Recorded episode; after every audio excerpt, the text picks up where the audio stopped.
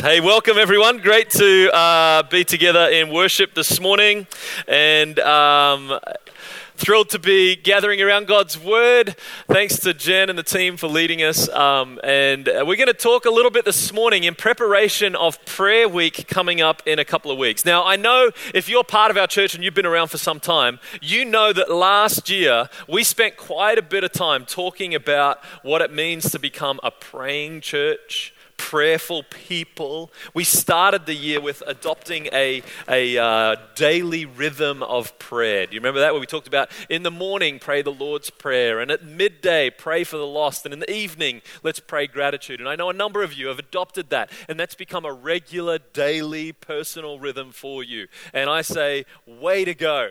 Good on you. Keep it up. Uh, and let's keep, let's keep pressing into this. The reason why I think this is so important is because here's, uh, here's what I know to be true is that every revival in the history of the world has born out of prayer. Every great revival is sustained by prayer. And every great revival gives birth to more prayer. Wherever you see a move of God around the world, there will be someone praying. Wherever you see someone giving their life to Jesus, someone will have prayed. Wherever you see breakthrough, there's prayer. And when I see church growth, and yes, you can read all the strategy books and all the different ideas and all that kind of stuff, but I think at the end of the day, it tends to be because of prayer. And when we see mission effectiveness, like last week when we heard of uh, uh, with the, the friends Ruth and, and Nick from uh, MAF over in, over in Timor Leste, there's prayer.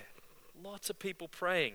And I love the idea that a praying church can affect change and transformation in a way that at times is just really difficult to understand because it's supernatural. And every time we pray, something happens. Every time we pray, something happens. I remember as a 17 year old, I'd been praying for some time and I've been seeking the Lord and, and uh, you know, around, around direction for life. And, you know, as a 17 year old, you're worried about the future and all that kind of stuff. And I remember, um, I remember as a 17 year old, I had this mountain bike accident. It was a pretty gnarly one, pretty serious one. Spent a bit of time in hospital. Um, came home from that. And that was like my wake up moment where it was like God said, Hey, you've said you've you, saved. You said, you know, I, I get all that, but are you really going to give yourself to me? And that was the moment where I remember like actually saying to God, yeah, all right, I'll give you my whole life. Every part. It was like total surrender moment, total laying it all down. Okay, God, wherever you ask, I remember praying words like this God, wherever you ask me to go, I'll go. Whatever you ask me to do, I'll do. It's just a settled deal. Now, God's had to take me back to that moment multiple times over the years and remind me of that, you know, surrender moment. Like, I thought we settled this, Clint, back when you were 17, remember? You know, when, uh, you know, that kind of a deal. But, but the truth is, I think we have a God who listens. And so when, when I got a little bit older and, and was, um, uh, there, was a, there was a strange moment actually on an airplane where I'd been praying intensely for a period of time um, with this niggling sense that actually Jamie was supposed to be the person I was supposed to marry. But I wasn't quite convinced. I wasn't quite sure. And the awkward part, the uncertain part about this is we didn't really know each other all that really all that well. We hadn't spent much time together. Um, and I just had this sense, you know what I mean? And I don't share this story very often. And so I was on an airplane uh, and, and, I was, and I was praying and I was like, okay, God, I'm going back and, and her family's going to be there and you'll get to meet her family. They'll be here in a couple of weeks. Um, and, um, and, and I'm like, oh, God, it'd be really helpful if you just knew. And I remember doing one of those flop open the Bible tricks. You know, I don't recommend it all the time. Um, you know, and I remember flopping over the, the Bible. I'm like, Lord, I've been praying, and I'm just not getting a clear sense of direction. I'm not fully understanding. And and I flop open it, and, and God took me to, and, and I ended up reading in Joel chapter two. I don't think I'd ever read Joel ever before that. Um, and I'm reading in Joel chapter 2, and there was this little passage in Joel chapter 2 where it talks about how God brings his people together.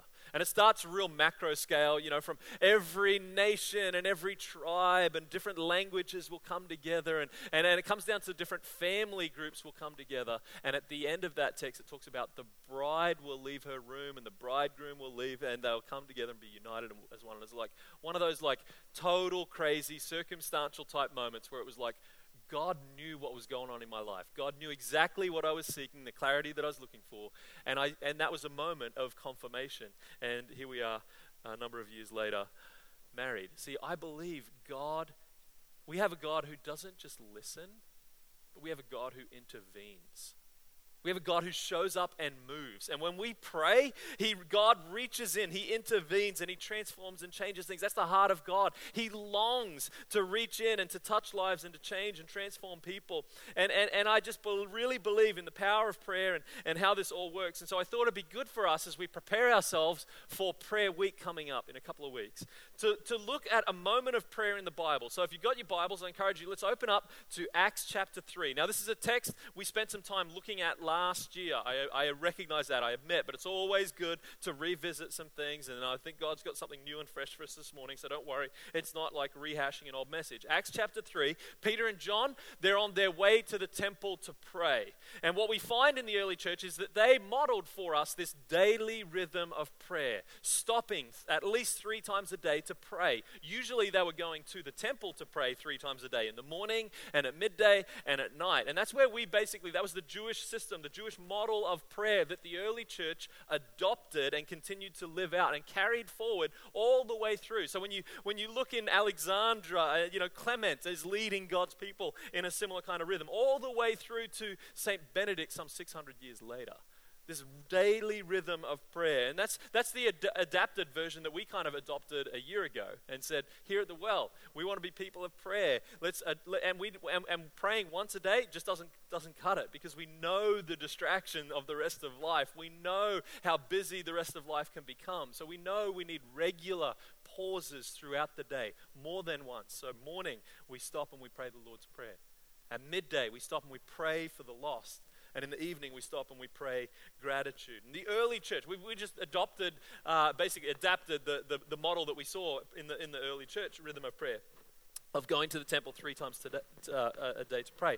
And essentially, that's the setting for what we're about to read. So if you read with me in Acts chapter 3, I'm going to start reading in verse 1. It says, One day, Peter and John were going up to the temple at the time of prayer. You see that? At 3 in the afternoon.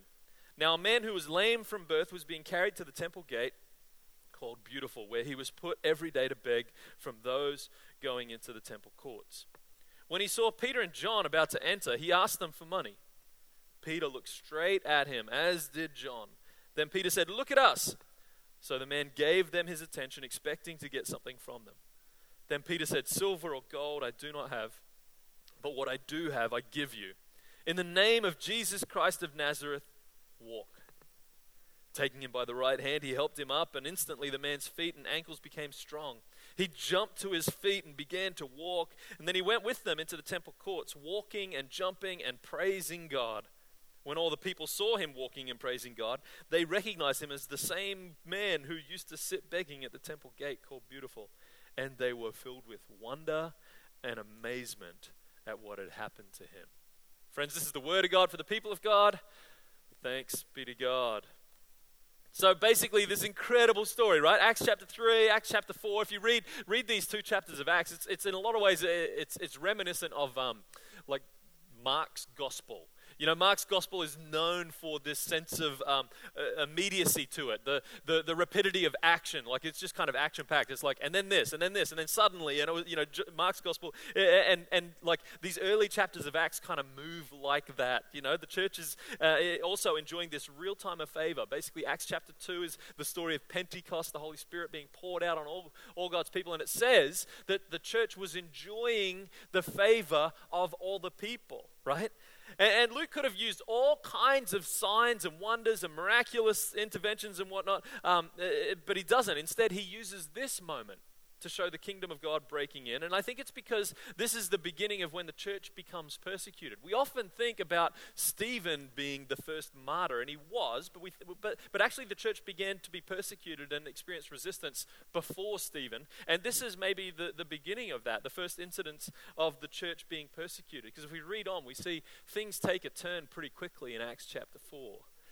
And so they're a praying church. They're gathering regularly. God's all over them, smiling on them, giving them favor with the people. You know, people are being saved daily. And, and Peter and John, they're walking up to the temple one day, and it's like one of those moments. Did your dad ever do that? I don't know what it was like for you, but like growing up in our family, my dad, you know, anytime we were out and about in public, you know, I'm one of four boys, so I have three younger brothers, and and anytime we were um, how do you say, uh, out of line. That'd be a nice way of putting it. Out of line or verging on being out of line. You know, in order to not embarrass us publicly, dad would just give a kind of a, you know, one of those ones. And, uh, you know, any parent ever given a, yeah, yeah, yeah, there's a few, there you go. And, and, it's one of those moments, like, like and we, you know, it, it doesn't necessarily mean anything, but if you didn't tune in to the it usually meant there'd be something to deal with when you got home.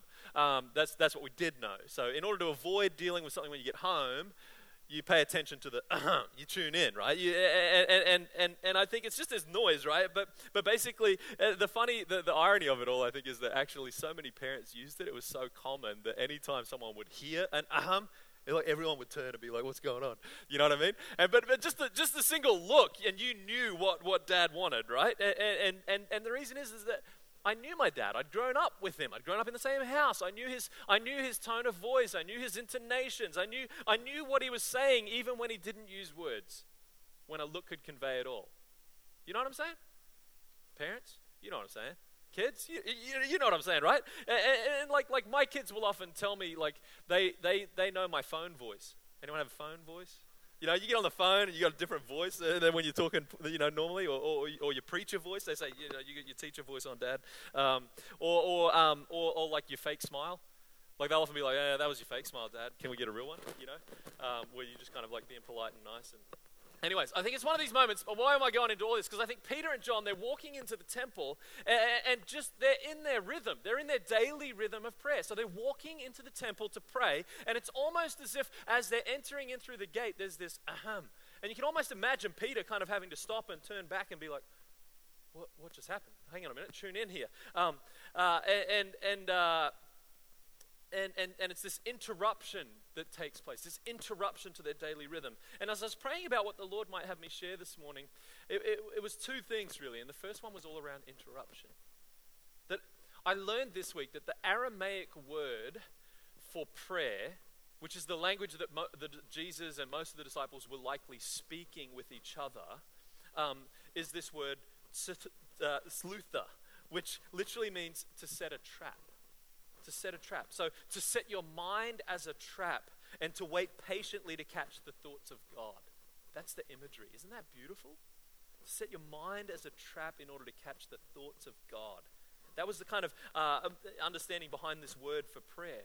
The, to trap that inner guidance, to trap you know, God's impulses or adjustment, or even just simply tuning in.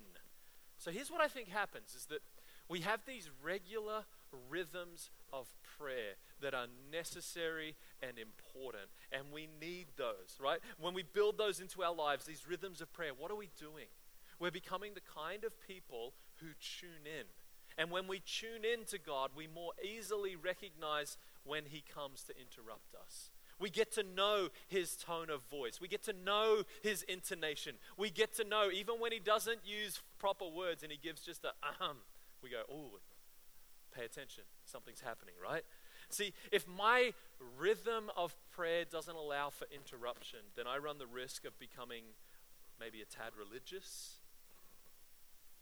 And that's not what we're after. That's not the kind of prayerful people we want to be. We need to live, as Peter and John did, a life that is interruptible. So they have this regular rhythm of prayer that helps them to tune in.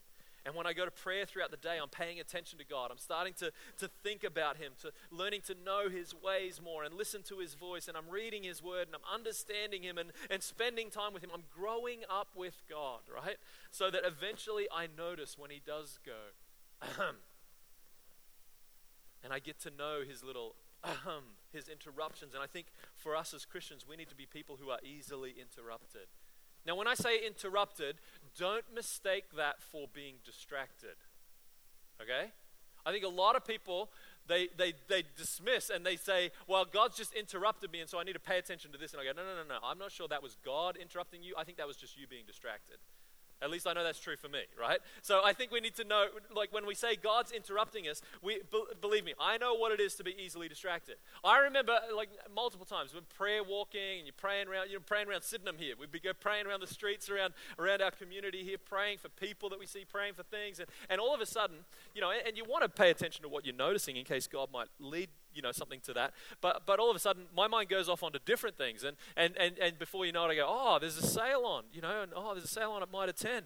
Oh, yeah, they got, you know, water, pressure washers on sale. Yeah, oh, actually, I need to do the pressure washing on my, on my, on my uh, you know, the concrete around it. Oh, actually, I haven't done the gutters yet this year. Oh, I need to get up and do the gutters. Before you know it, I'm off on all these other things and I'm searching online for like mid-price pressure, pressure washers when actually I'm supposed to be praying. You know what I'm saying?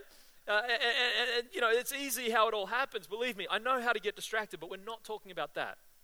What we're talking about is being interrupted by God and positioning ourselves to be interrupted by God. That takes discernment. Take, for example, Moses. In Exodus chapter 3, you remember what happened? Moses shows up in the wilderness and comes along. God interrupts him with a burning bush. Now, that wasn't just a distraction, because that was an uncommon sight. So he knew was more than a distraction. This was a genuine interruption. And in fact, if you start looking through the Bible, you'll see there are women and there are men all over the show who are constantly being interrupted by God. And the idea is that if they tune in enough to recognize, if they just are tuned in enough to hear the voice of God, like Samuel. I love Samuel. I love that the story of Samuel is in the Bible because it took God three goes to interrupt Samuel. And I go, oh, that's so like me. You know what I mean? Sometimes it takes multiple attempts. And, and, you know, like it took God three times to, to, to get to Samuel, which, by the way, I think that's a really important thing like um, for us to, to realize about God is that He's not afraid of repetition. Like He's not frightened of saying, hey, Clint, come on. Clint, like he doesn't, he doesn't grow impatient. He doesn't grow frustrated, you know. Eh, you know, like like like even the story with Samuel, God doesn't like go telling Samuel off for having because God had to repeat himself a few times.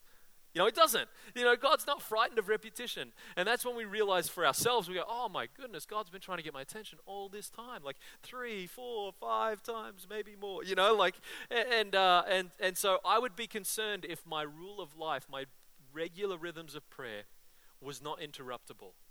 So we need to have these interruptible lives. And what does that look like? How does God interrupt? Where and how might God want to interrupt our lives? And this is actually where I think God has some things for us as we look at 2024, the year that's ahead. Because this interruption thing, I think, is actually for us this year. You know, um, I was thinking uh, one of the one of the one of the places that I, I've seen this play out in my own life and and has shaped a lot of understanding the way that God's done that in my life has been the story of Abraham. And so, if you read in Genesis, the end of chapter 11, you see actually um, this, this incredible story of Abraham, how God interrupted Abraham's life. And in Genesis 12, sorry, uh, God interrupts Abraham's life. But just before that, in the end of Genesis 11, there's the story of Terah, who is Abraham's dad. If you read the last few verses of Genesis chapter 11, Terah, Abraham's father, left Ur of the Chaldeans and traveled, and they set out they set out to go um, to some other place, Canaan or something like that. And, but they got to Haran and they stopped and settled there. Now, it doesn't say that he sinned. It doesn't say that he did anything wrong. It just says that he stopped, he settled there, and he died. And sometimes I'm afraid that this, this might be true of the church, if I'm honest, like that we might just stop and settle. And so let's just be careful. So God comes in Genesis 12 and he interrupts Abraham. And so read with me in Genesis chapter 12, starting in verse 1. It says, The Lord had said to Abram, Go from your country, your people, and your father's household to the land I will show you. I will make you into a great nation and I will bless you. I will make your name great and you will be a blessing. I will bless those who bless you, and whoever curses you, I will curse, and all peoples on earth will be blessed through you. So Abram went as the Lord had told him, and Lot went with him. Abram was 75 years old when he set out from Haran. I love that. Here we see this old man obedient to the interruption of God. And what I want to draw your attention to is actually the three ways that God interrupted Abram. You see in verse 1 there, there's that, that triplet. And I think anytime you see a triplet like this in the scriptures, it's, it's important to pay attention. You see your country, your people, and your father's household. Go from your country, go from your people, and go from your father's household. And I think these are often ways that God interrupts us today. Three ways that God interrupts us today. The first one is to go from your country. That's all about geographical relocation, obviously, right? Geographical re- relocation. Sometimes God interrupts for geographical relocation. And sometimes that can just be as simple as He needs to get you someplace else, right? Maybe it's for safety reasons. Maybe it's for his other purposes. Maybe he's got some will and purpose for your life that's not going to be achieved unless he gets you to where he needs you. And I've experienced this a number of times in my own life. Um, obviously, I'm not from Christchurch, didn't grow up here, so we've experienced God's interruption and leading us from one place to another. Jamie and I were serving on staff at a church in New Jersey, over on the east coast of the USA, when God interrupted our lives. Um, and, and through a whole load of other signs and confirmation, we were led to take our young family with our two daughters, who were four years and one year old at the time, and move down here to Ōtautahi right after the earthquakes in order to plant a church. You know, uh, and sometimes God needs to move us to somewhere else for the things that He has in store. And and while there's you know like a decent sized crowd here this morning, and it would be really. Um, you know, undesirable, I think, for, for our church and for our team. You know, if you all said, hey, we're moving and, and God's moving us on somewhere else, then, then so be it. But the thing about geographical re- relocation is that you have to say goodbye when you move from one place to another, you have to say goodbye. And sometimes God interrupts us because we have to say goodbye to some things. Sometimes that may mean geography. For others, it may mean saying goodbye to something or someone we love. I mean, have you ever had to move? You know, that saying goodbye isn't easy, right? It's hard. I remember saying goodbye to dear friends, loved ones, family members, you know, and crying and feels like the end of the world and, you know, all that kind of stuff. And when God interrupts our lives, often it will mean saying goodbye to some place, someone, something that we love. And it's not going to be easy, but ultimately we know it's for our good if God's the one who's doing the interrupting. So when God interrupts Peter here in Acts chapter 3, he's on his way. Peter's on his way to the temple. And notice he didn't have any money, remember?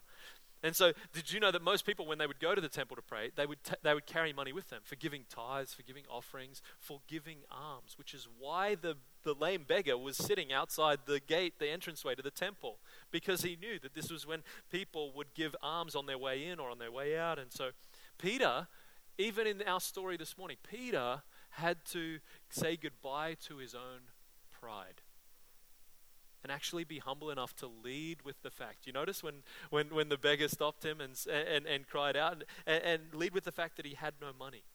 Now, obviously, we read on the story, and God got him out of it in a pretty, pretty remarkable way when he says, Silver and gold I do not have. But that's a humbling thing to say. That's a pretty vulnerable thing to say, to lead with that out front. He says, But what I do have, I give to you. I think that when sometimes when God interrupts, He's asking us to say goodbye to some things. So if God's Spirit moves on you this year, what do you need to say goodbye to? Geographical reloc- relocation may be part of that for some of you, but it might also be true for some of you that God might be asking you to say goodbye to some other things. Time to let them go, time to leave them behind in order to be obedient to God's interruption. I think the other thing I'm fascinated by in Genesis 12, the second thing, is, is that God tells Abraham to leave your people. The first one is go from your country. That's geographical relocation. The second one is leave your people. That's tribal. That's communal. That's this tribal dislocation, which is really at its core about identity and belonging, isn't it? You know, that's this this this tribal dislocation to leave your people. Like these are my people, right? Why would I leave them? There's this identity thing that happens when God interrupts. And so when God interrupts our identity around who he thinks we are versus who we think we are. He wants to come and break in and interrupt and speak into our lives. I mean, Jesus has done this with, with uh, Simon. He says, No longer will I call you Simon, but I'm going to call you now Cephas or Peter. Peter. And on this rock, Peter, I will build my church. You know? And when God interrupts Saul on the road to Damascus, what happens? Saul becomes Paul. You know, when Jacob wrestles with an angel, that's a major interruption to your sleep in the middle of the night, isn't it? When an angel attacks you and starts wrestling. And, and what happens is an identity thing. He says, I'm no longer going to call you Jacob, but now I'm going to call you Israel. See, something happens deep down inside when God interrupts. He wants to come and he wants to speak to identity, to who we truly are. And I notice this is true of prayerful people that deep transformation uh, that occurs but we need to be interruptible. We need to allow God to interrupt and say, hey, this needs to change. Allow God's finger, you know, in your in your soul to say that needs to shift. This is not truly who you're meant to be. That needs to say, you need to say goodbye to that. You need to get rid of this. You know, it's not all negative, it's not all stripped back. It's actually about stepping increasingly into who we're called to be and who God desired and made us to be. And God wants to reshape and push us in that direction gently by interrupting us.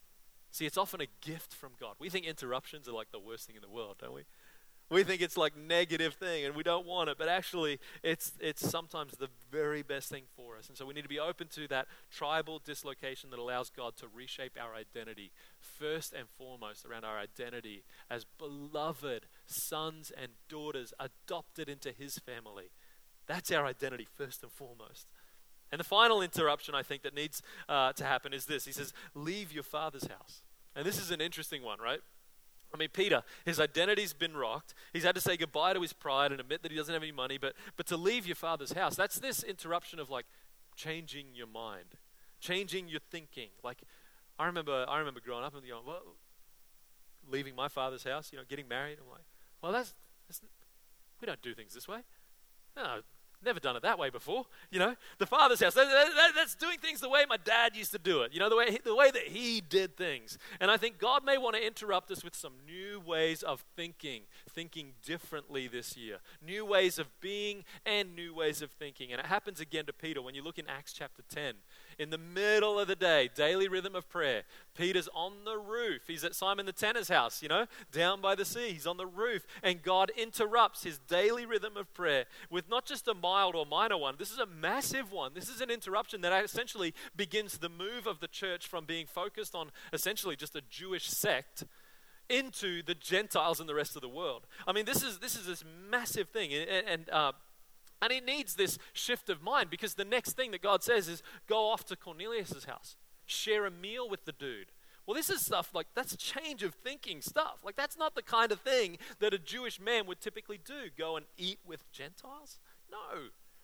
Requires a change in thinking. And so sometimes God needs to interrupt us in our thinking. And sometimes I think, I'm just going to add this one in just for free. Um, I think maybe God wants to interrupt us simply because he wants to take us on an adventure. And I think that's awesome. I think that's exciting. You know, I, I think it, you know it was um, Helen Keller who was married to you know the late great Tim Keller, who said life is either a daring adventure or nothing. I'm like, man, that's good, right? And it's like it's like you can picture that Lord of the Rings scene, you know, like with um, where Bilbo is in his house and they, all the dwarves come in and they're singing and they're dancing. There's all the food and they're finding all the food, right? And and and over the course of the night, there's this beautiful line where it says, you know, for Bilbo, and something tookish awoke inside of him, and he wished to go and to see the great mountains and to hear the pine trees and to and the waterfalls and to explore the caves and to wear a sword instead of a walking stick and and I love that. And I think actually sometimes God just needs to stir us up and to inspire us, and He wants to take us on an adventure simply because that, and I think that's exciting. And so I think the interruptions He wants to bring into our lives are always important. But that's only one part of what I sense God wanted me to prepare us with as we head towards prayer week into 2024. Because I think the other part plays out in the text as well, is, is around you know,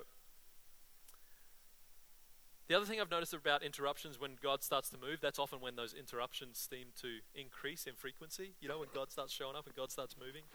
And I'm believing that that's what we're hungering for and what we're seeking and what we're pressing into. And I believe, believe it's going to come. I think the other thing is that interruptions seem to also bring resistance. And that resistance comes. It always comes. Resistance. There's always resistance. Always resistance. And see, see what happens to Peter and John.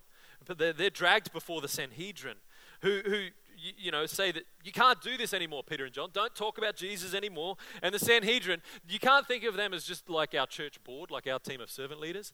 You know, they're not. No, the, the, this is the Great Sanhedrin. The Great Sanhedrin was a group of 72 men who literally had the power to have you executed right? This is, this is a powerful group. And so they, they, they told Peter and John, you can't do this. Stop speaking about Jesus. And don't you love the line later in the conversation in Acts chapter 4 where it says, but they took note that these men had been with Jesus? You know, the beautiful line in there, unschooled, ordinary men, you know, that whole thing. Then the Sanhedrin says, you know, you can't do this. Stop speaking in the name of Jesus. And Peter and John say, well, we can't do that. We're going to keep going. We're going to keep going. We're going to persevere. We, we can't not. Um, and so you, you're going to come against resistance, I think, whenever God interrupts your life. And I heard last year from um, Brian Heasley, he's the international director for 24 7 prayer. And perhaps that perhaps the, the greatest place of resistance to the gospel and to the church is in Iran. But it's also the place where the church is growing rapidly. It's growing incredibly fast. Where things are contested, it seems God tends to be moving. Where there's contestation, it normally means God's on the move. And in Iran, I heard Brian tell this story of like in one go, 60 people being baptized all at once in Iran just last year. It's phenomenal, right? And God is on the move where things are being contested. And so my final thought is this that, that they keep getting told to stop speaking about Jesus, stop speaking about Jesus, about all they've seen and heard. And, and you should read all the way through Acts 3 and 4. You'll love it. It's great. Um, but let's look a little bit at, at a little bit of this Acts 4, this prayer that the church prays when Peter and John are released from the Sanhedrin. They go back to the believers and they gather together. Interesting side note, it says that they were praying together. I think there's something important about praying together. That's why we gather every Tuesday morning at 7 a.m. That's why we gather on the first of the month, no matter what day of the month it is. We gather at 7 p.m. There's something important about gathering the church, praying together. It says in Acts chapter 4, verse 24, it says, They raised their voices together in prayer. I think there's something really powerful and important about coming together in prayer. I think there's also something really important about raising our voices. And, I, and I've had people tell me, you know, oh, I don't do that praying out loud thing. And you know, that's all right, I get that. But do you know, it's actually kind of biblical. Like, it's, it's, a biblical thing. It shows up. This isn't the only place it shows up. It shows up again and again throughout the scriptures. Like, lift your voices. Lift them to the Lord. You know, we lift our voices. We'll raise your voices. And I know it's hard if you're an introvert and, and, and you know, but the, but the truth is, it's a biblical thing. And, and when we gather together in prayer, I want to be able to say yes and amen to your prayers. I want to be able to affirm and, add my support and tautoko, you know, the things and agree with what you're praying. And, and I think there's something powerful about the church coming together and raising our voices in prayer a bit. I get that this betrays our Cantabrian sensitivities, you know, where we're a bit frightened to make a noise and, you know, not wanting to embarrass ourselves maybe. I get it. But if you go to if you go to South Korea, if you go, I mean, that's not happening. If you show up in Africa or in Brazil, I mean, that's not, I can assure you that's not happening. They raise their voices in prayer, you know? I, am saying uh, we need to change. I'm not saying we need to change who we are culturally, but I'm saying there's something biblical and powerful here for us to lean into. Um, as we come together in the church in, in prayer and raising our voices together. It's, it's biblical, it's okay. Um, and it happened all the time. Every time they were tested, every time they faced resistance, the early church, they would come together. Every time there was a challenge, they met together and they raised their voices and they prayed. And then they say this look at their prayer in, down in chapter 4, down in verse 29. It says, Now, Lord, consider their threats and enable your servants to speak your word with great boldness. Stretch out your hand to heal and perform signs and wonders through the name of your ser- holy servant Jesus after they prayed, the place where they were meeting was shaken, and they were all filled with the Holy Spirit and spoke the word of God boldly. I love that. And now, God, consider their threats. You know, I mean, one commentator said this was, this was their resolved determination to persevere, to keep on going, there's definitely something in this, right? God interrupts and God starts moving, and this pray, praying people they experience opposition, resistance, and coming against them, and they don't they don't gather around and say, "Oh God, will you just keep us safe and create this holy huddle?" They don't gather around and say, "Oh God, will you destroy the opposition? This is an outrage. Take them out." You know, no, no, there's none of that. They don't say that. They say, "God, give us the strength to keep on going, to be faithful to the gospel, to proclaim Your word, send signs and wonders and miracles. God, give us the strength. We want to keep on going. And I just think we got to learn that kind of Holy Spirit empowered perseverance when we experience resistance to keep on going. Keep on going. Persevere and don't give up. Persevere in prayer and don't give up. You know, I mentioned Brian Heasley from 24 7 Prayer a minute ago. He told the story in this same gathering uh, uh, of his uh, brother. You know, he grew up in a, in, in a, in a pastor's home, and, and, uh, and he and his brother, they walked away from the Lord as teenagers, and, and a uh, series of events, you know, bad situation, and, and all that stuff. He said, um, He's 53 now. He said when he's, uh, you know, maybe eight or ten years ago, his brother returned to the Lord, and he came back to the Lord, you know, much sooner than that. But um, his brother returned to the Lord, and he and he was like so overjoyed. It was amazing thing. His brother came back to faith, and, and he went he went and talked to his dad, and he's like, "How good is that? You know, his brother came back to the Lord." And um, and his dad said this. He said, "You know, I've been praying for him every day." Now that was for 33 years. So those of you in the room who are, you know, who's who's 30, say 32 or younger, you don't have to you don't have to hold your hand up, but think about that. This guy had been praying every day for longer than you've been alive for his son and saw nothing. Saw nothing. Right?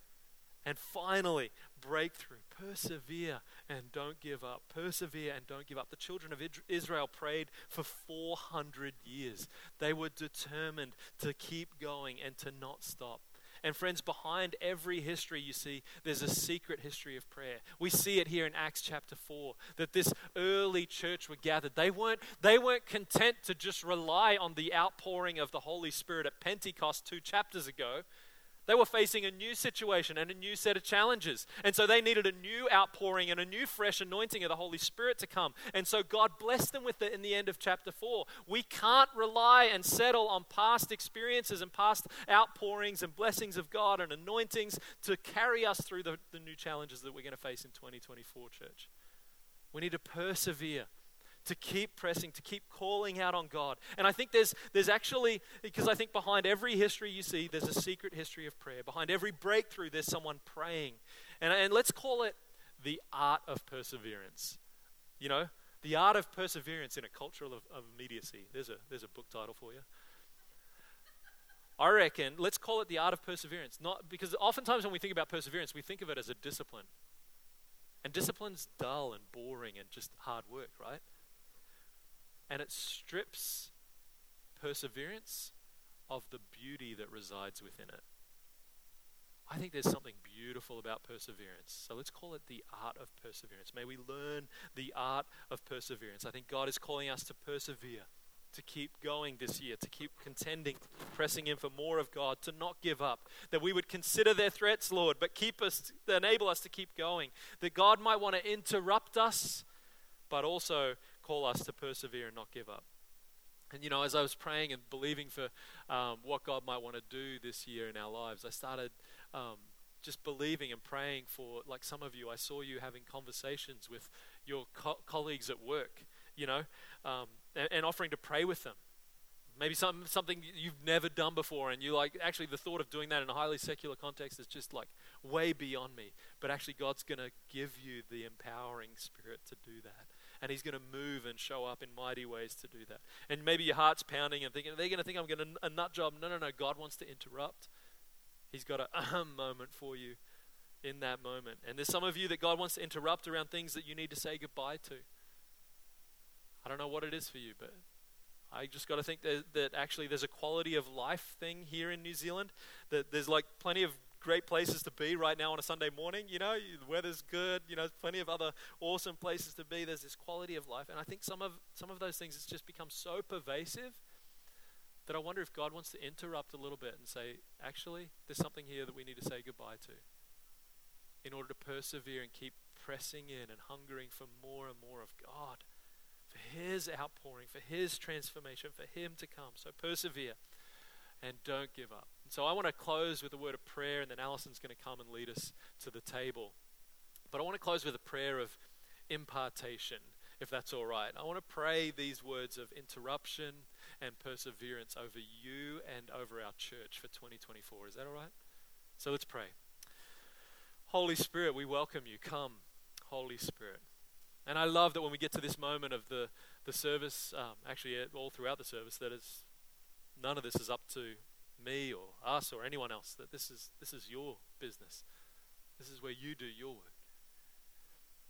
And so I pray in the name of Jesus for each one here. I pray, God, a spirit of interruption over us. That you would interrupt us and that you would use us to break your kingdom, whether it be at work or maybe it's going to be at the school gate during pickup and drop off, or maybe it's going to be um, at home with a conversation with the neighbor over the fence, or, or maybe it's going to be at the cafe with some an old friend that you run into that you haven't seen in years. Or, uh, God, will you interrupt us like you interrupted Peter and John to let your kingdom come here and now? On earth. We pray that there would be divine appointments, that there'd be moments where your spirit moves in power through these, your people, seated here and listening to my voice this morning. Lord, I pray that through our regular rhythms of prayer, we'd become so attuned to your voice, to your heartbeat, that we notice the minute you give a tiny little um, and we zero in and we focus intently. We step aside not out of distraction, but out of focus. And Lord, I pray, make us a people who perseveres. When resistance comes, when we face those challenges and those setbacks, Lord, may we not be those who give up easily. May we not get faint hearted. May we not be afraid, but may we continue to keep on going. Would you strengthen us by your Holy Spirit? To keep on going. Give us the perseverance of the early church. I pray that over us here at the well. May we be those who persevere in prayer.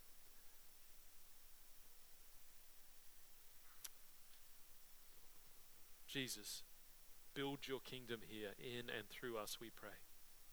And we all said together, Amen.